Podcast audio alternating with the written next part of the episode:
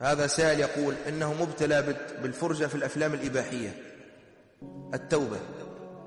هب أنك تنظر وتشاهد هذا الفيلم وسكت قلبك. مت.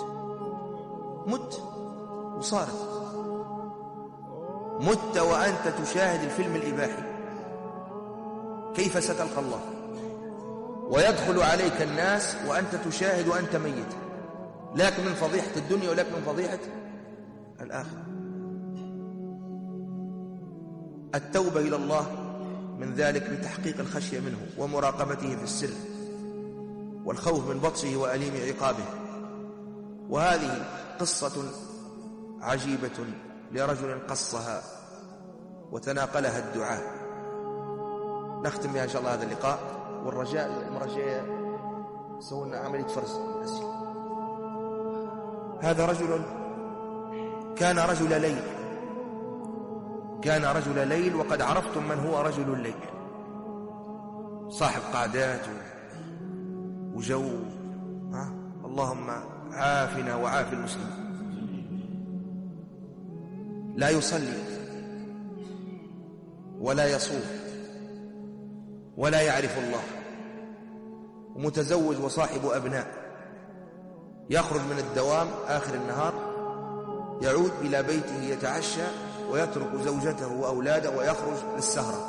وكم؟ هم كثيرون في مجتمعنا اليوم. ولم هم كثيرين؟ تبقى المسكينة زوجته تنتظره وأولاده كذلك. لا يتحدث معهم لا يحادثهم لا يجالسهم لا يعرف شيئا عن أولاده. فالقهوة كذلك. لا يتحدث معهم لا يحادثهم لا يجالسهم لا يعرف شيئا عن أولاده. فالقهوة جالس. لكن هذا جلساته لم تكن في المقهى كانت في أماكن أخرى إما في بيوت الأصحاب وقرناء السوء أو في أماكن العربدة والفساد والفجور. ثم يعود في ساعة متأخرة. فماذا يصنع؟ يجد الزوجة قد نامت وكذلك الأبناء. فيدخل الصالون وكل ليلة يأتي بشريط فيديو ها؟ وعنده هذا الجهاز شريط لفيلم إباحي. فيجلس يتفرج فيه وحده يبارز الله تبارك وتعالى بالعظائم كل ليلة. وفي ليلة أحبتي في الله وهو يشاهد هذا الفيلم الفاجر الداعر الذي تحول صوره العباد الزهاد إلى فساق فجار لأن تلك الصور لا بد أن تنطبع في القلب وتؤثر على الإيمان وتظل راسخة في عقل صاحبها إلا أن يشاء الله. وبينما هو يتلذذ برؤية هؤلاء الذين هم شر من البهائم. ولما هم شر من البهائم؟ شر من البهائم والحيوانات. وامرأته نائمة في الغرفة. يعني ترك اللحم الحلال ويستمتع باللحم النتن العفن فما الذي حصل؟ بينما هو على هذه الحال إذ سمع صوت فتح غرفة الأولاد فإذا بابنته الصغيرة التي لم تجاوز الخامسة من عمرها, عمرها تدخل عليه إلى الصالون وهي تشاهده على هذه الحال وتقع عينها على هذه الصور وتقول يا أبتاه اتق الله اتق الله يا أبتاه. وتعود الفتاة إلى غرفتها. وقد صدمت بما رأت من أبيها. والأب قدوة إما صالحة وإما عكس ذلك لأبنائه. فبقي هذا الوالد مشدوها مشدوها مبهوتا. كاد أن ينخلع قلبه لما سمع من كلمات ابنته. موقف عجيب. فما كان منه إلا أن أطفأ هذا الجهاز وأخذ هذا الشريط وكسره فما هي إلا لحظات ونودي لصلاة الفجر. نودي لصلاة الفجر. راجع الرجل نفسه وذكر نعم الله عليه وأنه يتقلب في نعم وآلاء ليل نهار. زوجة وأولاد وبيت ووظيفة وسيارة وخيرات وأموال وصحة وعافية. وإن تعدوا نعمة الله لا تحصوها. إن الإنسان لظلوم كفار. فذهب فدخل إلى بيت الحمام فاغتسل. وقصد المسجد. ودخل مع الإمام في صلاة الصبح. فإذا به إمام يقرأ القرآن قراءة تهز الحجارة. فيمر على قول الباري تبارك وتعالى ومن أعرض عن ذكري فإن له معيشة ضنكا ونحشره يوم القيامة أعمى. قال رب لم حشرتني أعمى؟ قال وقد كنت بصيرا. قال كذلك أتتك آياتنا فنسيتها وكذلك اليوم تنسى وكذلك نجزي من أسرف, من أسرف ولم يؤمن بآيات ربه ولا عذاب الآخرة. أشد وأبقى.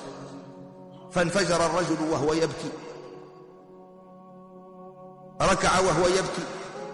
سجد وهو يبكي. حتى ابتل سجاد المسجد من دموعه في المكان الذي يصلي فيه. فلما أتم صلاته ويقسم بالله هذا الرجل أنه ما صلى لله ركعة في حياته أول مرة يصلي. انطلق إلى الإمام.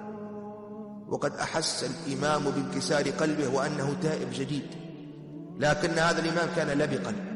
ونحن علينا أن نحسن إيش؟ إلى الناس. وأن نستوصي بالتائبين الجدد خيرا. بعض الناس تائب جديد على طول. يرميه في النار؟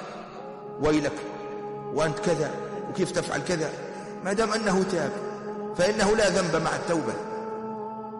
فحدثه بحديث انشرح له صدره واطمأن له قلبه فعاد هذا الرجل بقلب غير الذي أتى به.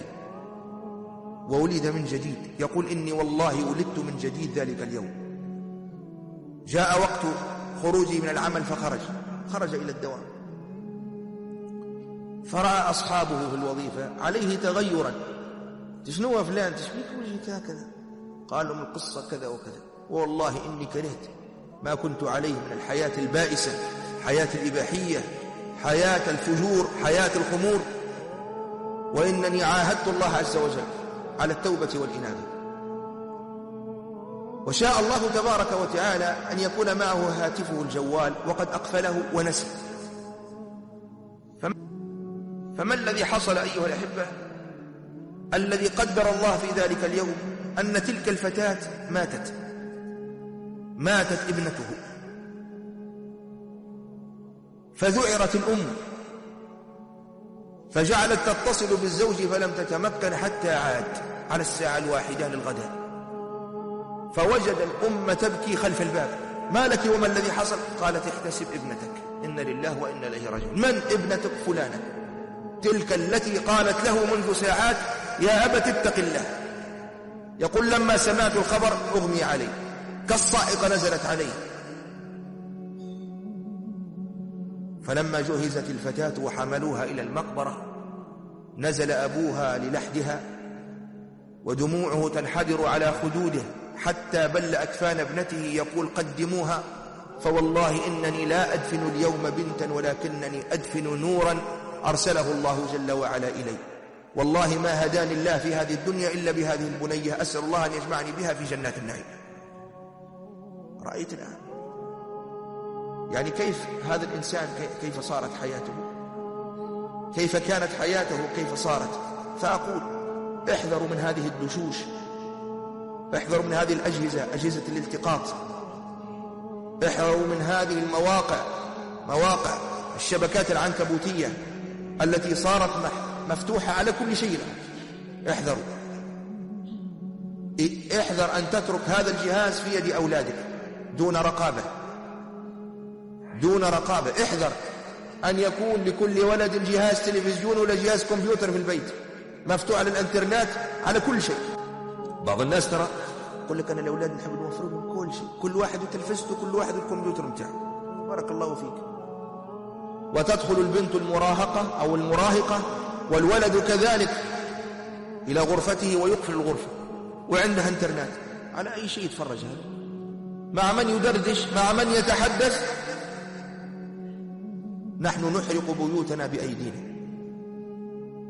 الإنترنت كما قال المتخصصون نفعها 99% وفيها 1% ضرر. النفع اللي في الإنترنت 99% والضرر فيها 1% الناس تركوا 99% وذهبوا ليش؟ إلى 1% أسأل الله أن يعافينا وإياكم وأن يعيننا وإياكم على تحقيق خشيته في السر والعلانية. إنه ولي ذلك والقادر عليه.